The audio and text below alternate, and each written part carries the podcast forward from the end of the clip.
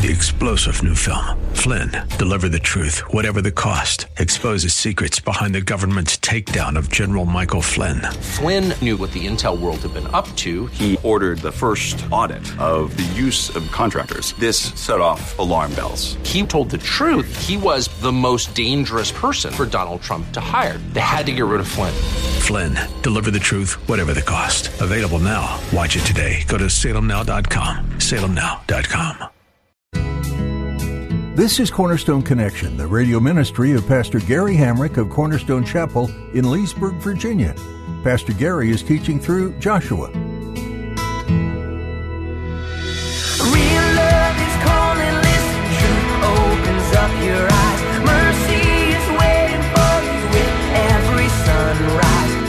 I mean, anything that might have been corrupt in their hearts or in their lives, some action, activity, behavior, thought, word, deed, get it cleaned up. Get right with God because uh, G. Campbell Morgan said it this way the church pure is the church powerful.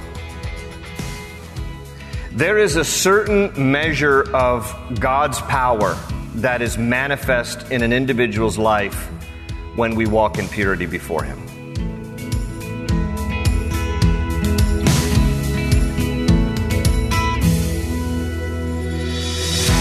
One of the similarities that we see between people who follow God in the Old Testament and the people who follow Him in the New Testament is the call to purity. God in the Old Testament was calling people to worship Him alone and not false idols. In the New Testament, people were called to put off the things of this world and the evil desires in an exchange for holiness. In today's message, Pastor Gary will be sharing about the power that comes on people when they walk in a life of purity towards God. At the close of Pastor Gary's message today, I'll be sharing with you how you can get a copy of today's broadcast of Cornerstone Connection. Subscribe to the podcast or get in touch with us. But for now, let's join Pastor Gary in the book of Joshua, chapter 3, with today's edition of Cornerstone Connection. Joshua chapter 3. Let me pray, and then we will dig into this chapter. We'll see how far we get. We might even get into chapter 4. Uh, after I pray, I'll summarize where we are up to this point. So let's just first go to the Lord. We thank you for this time that we can share together. Uh, we're grateful for your word. We just uh, praise you and exalt you for what you're doing in our lives and in our church. And we just continue to ask, Lord, for your grace, for your mercy, for your favor. We thank you that you love us so much that you are never content to allow us to remain as we are. So, in the different areas that we need to be challenged and changed, we pray also that you would do your good work there in us. And we just want to be vessels that are surrendered to you more and more. And we commit this Bible study to you now, Lord. We love you. We give you praise and thanks together in Jesus' name. And everybody said, Amen.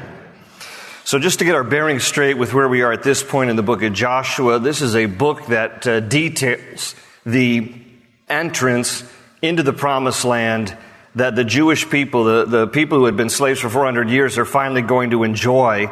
And so this is that book that talks about their coming into the promised land. And so when the Hebrew slaves had finally been freed after 400 years of slavery in Egypt, they took kind of a circuitous route. As you know, they spent 40 years in the Sinai Peninsula because of their disobedience to God. And then at the time when Moses was dying, just prior to that, God handed over the baton of ministry to his protege Joshua, after whom this book is named. And after the 40 years of wilderness wandering, an entire generation dies. Their children will enter the promised land along with only two from that previous generation, Joshua himself and Caleb. And when they end up coming into the promised land, they're going to make this this route south of Israel around to the east of the Dead Sea, and they will encamp at a place called Shittim. In the New King James, it says acacia grove because that's what Shittim means in Hebrew, acacia grove. Acacia trees were and are basically thorny, flowery trees. And so the Israelites settle in Shittim, which is just east of the Jordan River in what is today on a map modern Jordan. And they are going to end up going across the Jordan River. As we're going to read, God does a miraculous thing for them in a similar way that he had done for them in crossing the Red Sea when they came out of Egypt and they're going to cross the Jordan River and they're going to end up taking Jericho, which is the first city that they will take. And uh, as we mentioned, a principal person in the city of Jericho was a woman by the name of Rahab. She was no ordinary woman. She was a prostitute. She was a Gentile, but she plays a significant role, not just in this story in the book of Joshua, but she's also mentioned three times in the New Testament. And she has a pivotal part in the genealogical record of Jesus, which we'll get to when we revisit her again, because even though she's mentioned in chapter 2, we finished chapter 2 she gets mentioned again in chapter 6 when the Israelites actually come into Jericho and she and her whole household are spared and they become proselytes to Judaism. It's an amazing story when you think about it. This prostitute Gentile receives God's mercy. She's a picture of every single one of us in need of God's mercy, estranged from Him, and yet who make a profession of faith can be received by him. And that's what happens with Rahab. She's a wonderful story of redemption and God's mercy. She marks her home with the scarlet cord, this red cord, which of course is a picture, it's a type of the blood of Christ, a reminder to us of how when Christ died on a cross for us, we can also be rescued from our sins and from our previous way of life. And so, that's where chapter 2 ended. And again, as I said, we'll come back to Rahab a little bit later, but for the moment, in chapter 3, we come now to this uh, wonderful moment when the, the Israelites are going to cross the Jordan River and enter the promised land. You have to remember, everyone who's about ready to step foot into the Jordan River and across it and into the promised land has never seen the promised land. No one. Because again, for the last 400 years, they've been slaves in Egypt. For the last 40 years, after that, they've been wandering in the wilderness until an entire generation died off. No one who's about to go into the promised land, with the exception of, you would say perhaps Joshua and Caleb because they spied out the land. But other than that, no one has ever been there and certainly no one has ever lived there, not among this generation. So this is an exciting time. I mean, you have to imagine now, this is God's promised land on oath to their forefathers, to Abraham, Isaac, and Jacob. It's part of this Abrahamic covenant. The land was part of the covenant of God in Genesis 15 verse 18. And it spells out even the territory from the Nile River and to the Mediterranean on the west to the Euphrates River on the east, which is in Iraq. And Israel has never occupied that territory even to this day. And so uh, God swore on oath this land to the Jewish people, and they're about ready to enter it after 400 years of slavery, and none of these people have ever been there before. So this is an exciting moment for them as they're ready to step across into the promised land. And so here in chapter 3, it says in verse 1, And then Joshua rose early in the morning, and they set out from Acacia Grove, again, that's Shittim, and came to the Jordan, to the Jordan River.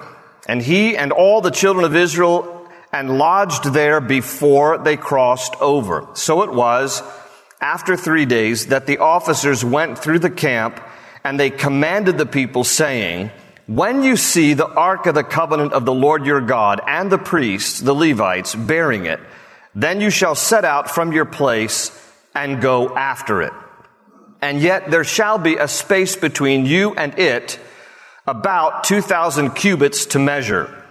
Do not come near it, that you may know the way by which you must go, for you have not passed this way before.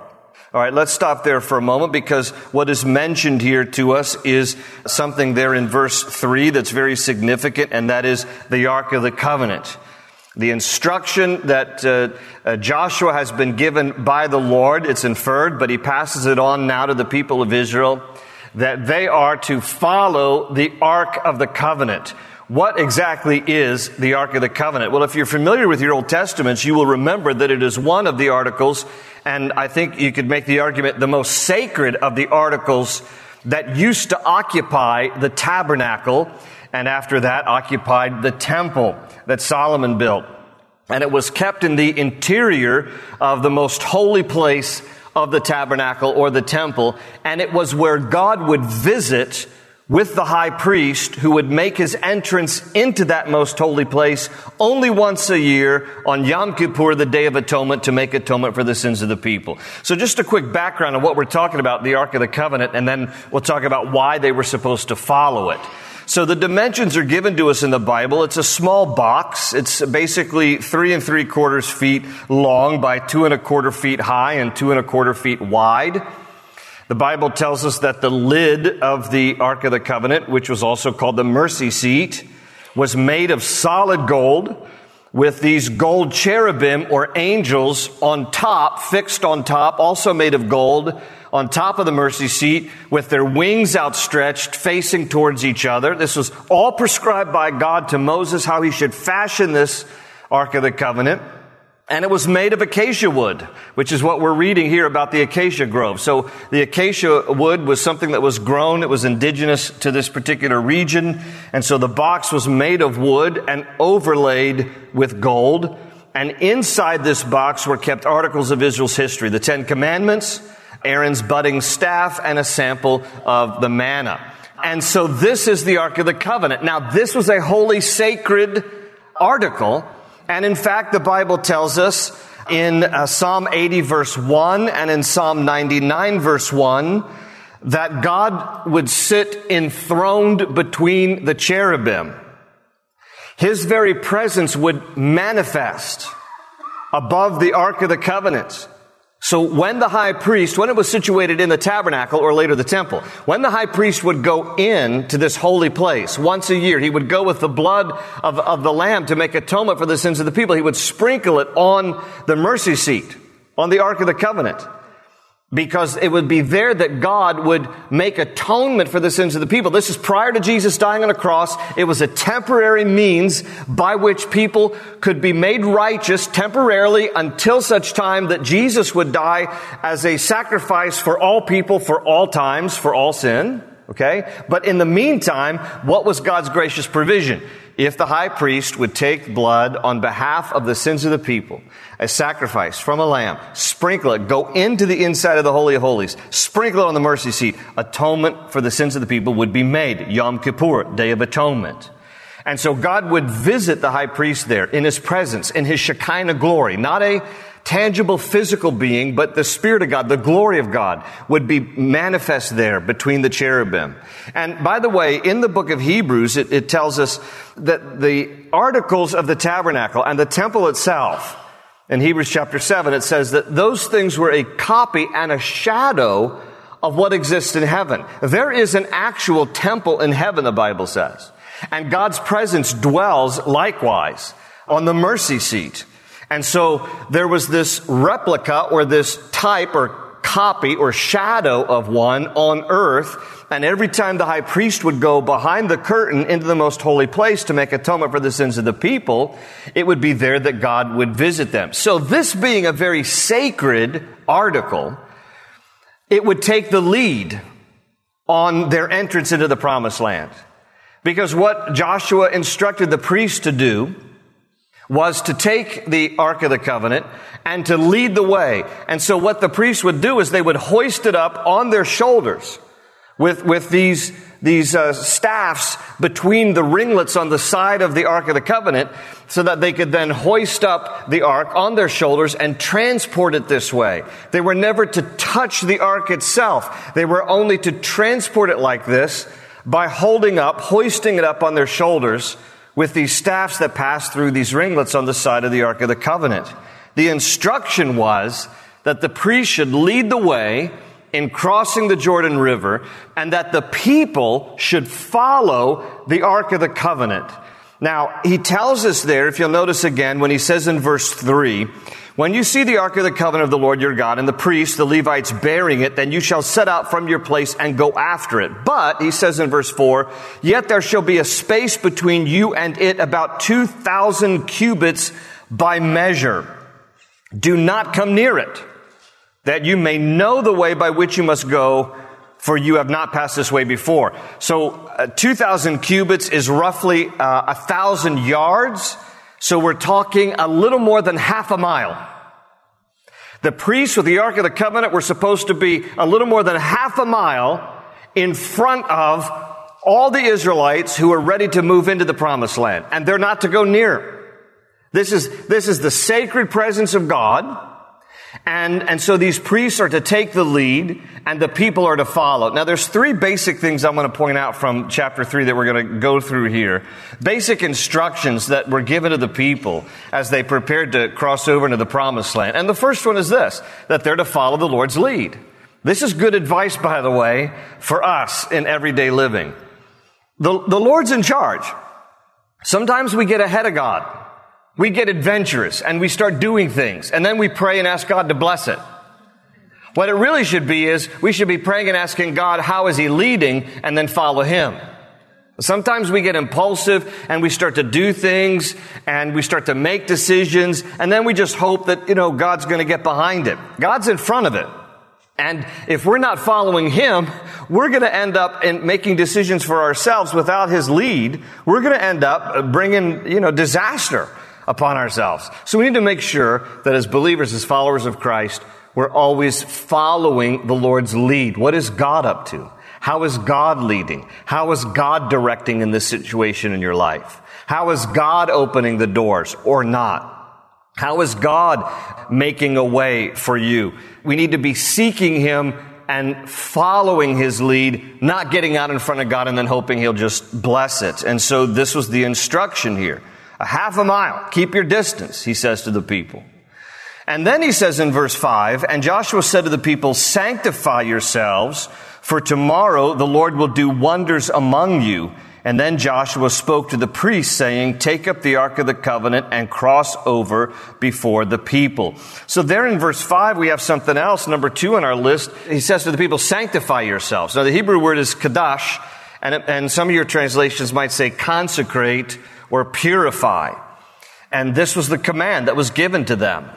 Now, it doesn't specifically say in what way they were to sanctify themselves, but you can use your imagination.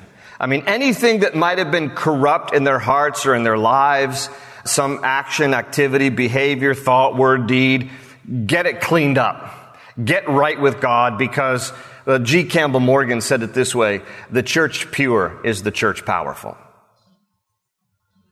There is a certain measure of God's power that is manifest in an individual's life when we walk in purity before Him. He calls his people to follow his lead and then to consecrate or sanctify themselves, to walk in purity. Why?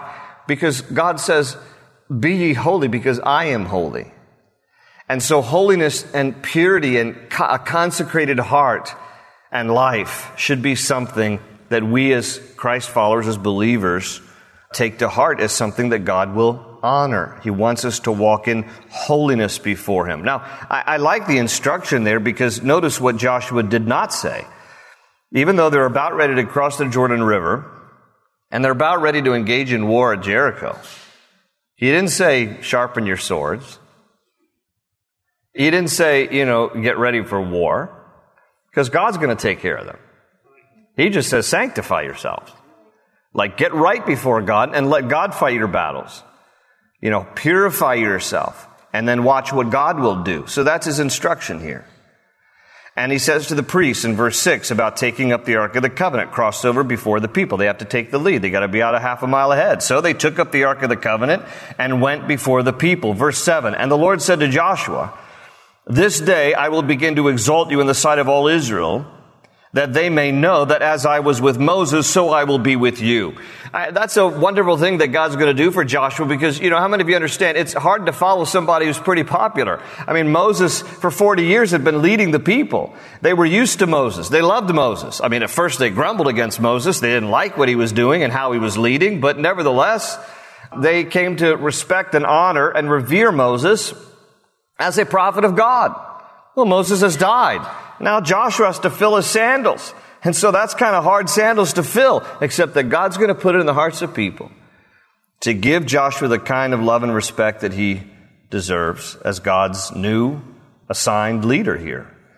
Verse 8, God says to Joshua still, You shall command the priests who bear the Ark of the Covenant, saying, When you have come to the edge of the water of the Jordan, you shall stand in the Jordan. Now, You can jump ahead if you'd like, but in verse 15, it tells us that it's a parenthetical comment in, in verse 15. The Jordan overflows at its banks during the whole time of harvest. This is harvest time. This is April. And in April, and actually starting in March, the snows on Mount Hermon begin to melt, and the headwaters of the Jordan River is at the base of Mount Hermon, and so the Jordan River gets at flood stage at the, at the harvest time. So March and April, it's at flood stage. And the instruction is to these priests, carry the Ark of the Covenant, be a half a mile in front of the people. When you get to the Jordan River, just go stand in it. What, what did he say? yeah, we're, we're supposed to go stand in it. All right. I'll be in the back of the ark. You guys can be up in the front, you know. And so here they are. They're having to just obey God and, and walk by faith here, literally. And so it says in verse 9, So Joshua said to the children of Israel, now he turns to them, Come here and hear the words of the Lord your God. And Joshua said, By this you shall know that the living God is among you, and that he will without fail drive out from before you the Canaanites and the Hittites and the Hivites and the Perizzites and the Girgashites and the Amorites and the Jebusites. Behold, the ark of the covenant of the Lord of all the earth is crossing over before you into the Jordan. Now therefore, take for yourselves twelve men from the tribes of Israel, one man from each tribe. And it shall come to pass as soon as the soles of the feet of the priests who bear the ark of the Lord, the Lord of all the earth, shall rest in the waters of the Jordan, that the waters of the Jordan shall be cut off, the waters that come down from upstream, and they shall stand as a heap. Now, this is Joshua's instruction to the children of Israel. So God has already impressed upon his heart, this is the way it's going to work. It's interesting how God sometimes operates, isn't it? God in his providence could have just decided when he sees the Israelites about ready to approach the Jordan River, well in advance, I'm just going to roll the waters up for them. And then they just would have walked over on dry ground. But no. The instruction is for the priest, I want you to dip the soles of your feet into the Jordan River and then, then I will roll the waters back. Because what God often asks of us is to walk in faith. That's number three. Is to walk in faith. You know, sometimes we just want God to go ahead and do things in advance for us. And what God often says to us is, I will be happy to do things for you if you will trust me and walk in faith. And so this is his instruction here. And the people are prepared to walk across the Jordan River on a dry riverbed because the priests are going to be faithful to carry the ark in front of them and to put the soles of their feet into the Jordan River. And this is what happens, verse 14. And so it was when the people set out from their camp to cross over the Jordan with the priests bearing the ark of the covenant before the people. And as those who bore the ark came to the Jordan, and the feet of the priests who bore the ark dipped in the edge of the water, for the Jordan overflows all its banks during the whole time of harvest, that the waters which came down from upstream stood still and rose in a heap very far away at Adam, the city that is beside Zaretan.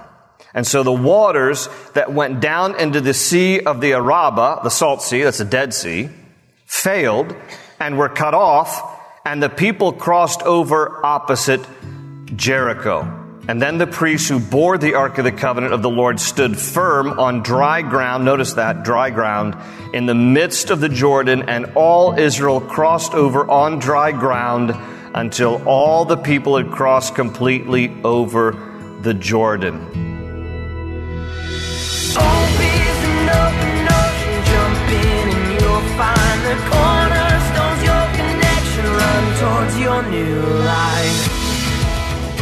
Thanks for listening to Cornerstone Connection. You've been listening to a message from the eventful book of Joshua. After years of wandering in the wilderness, the Israelite people would finally get to enter into the Promised Land. What would it be like? What would their future hold?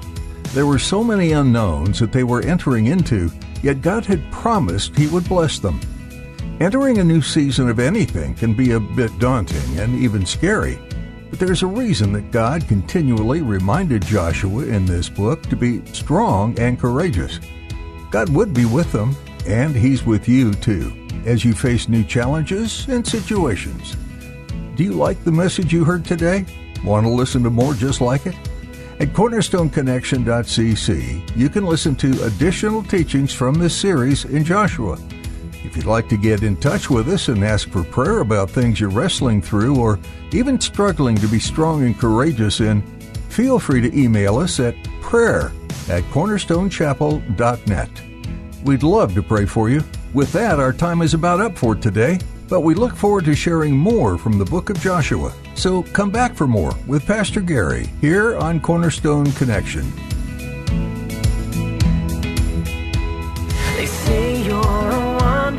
Soul. That you've got no place to go. But still you know. You're not alone.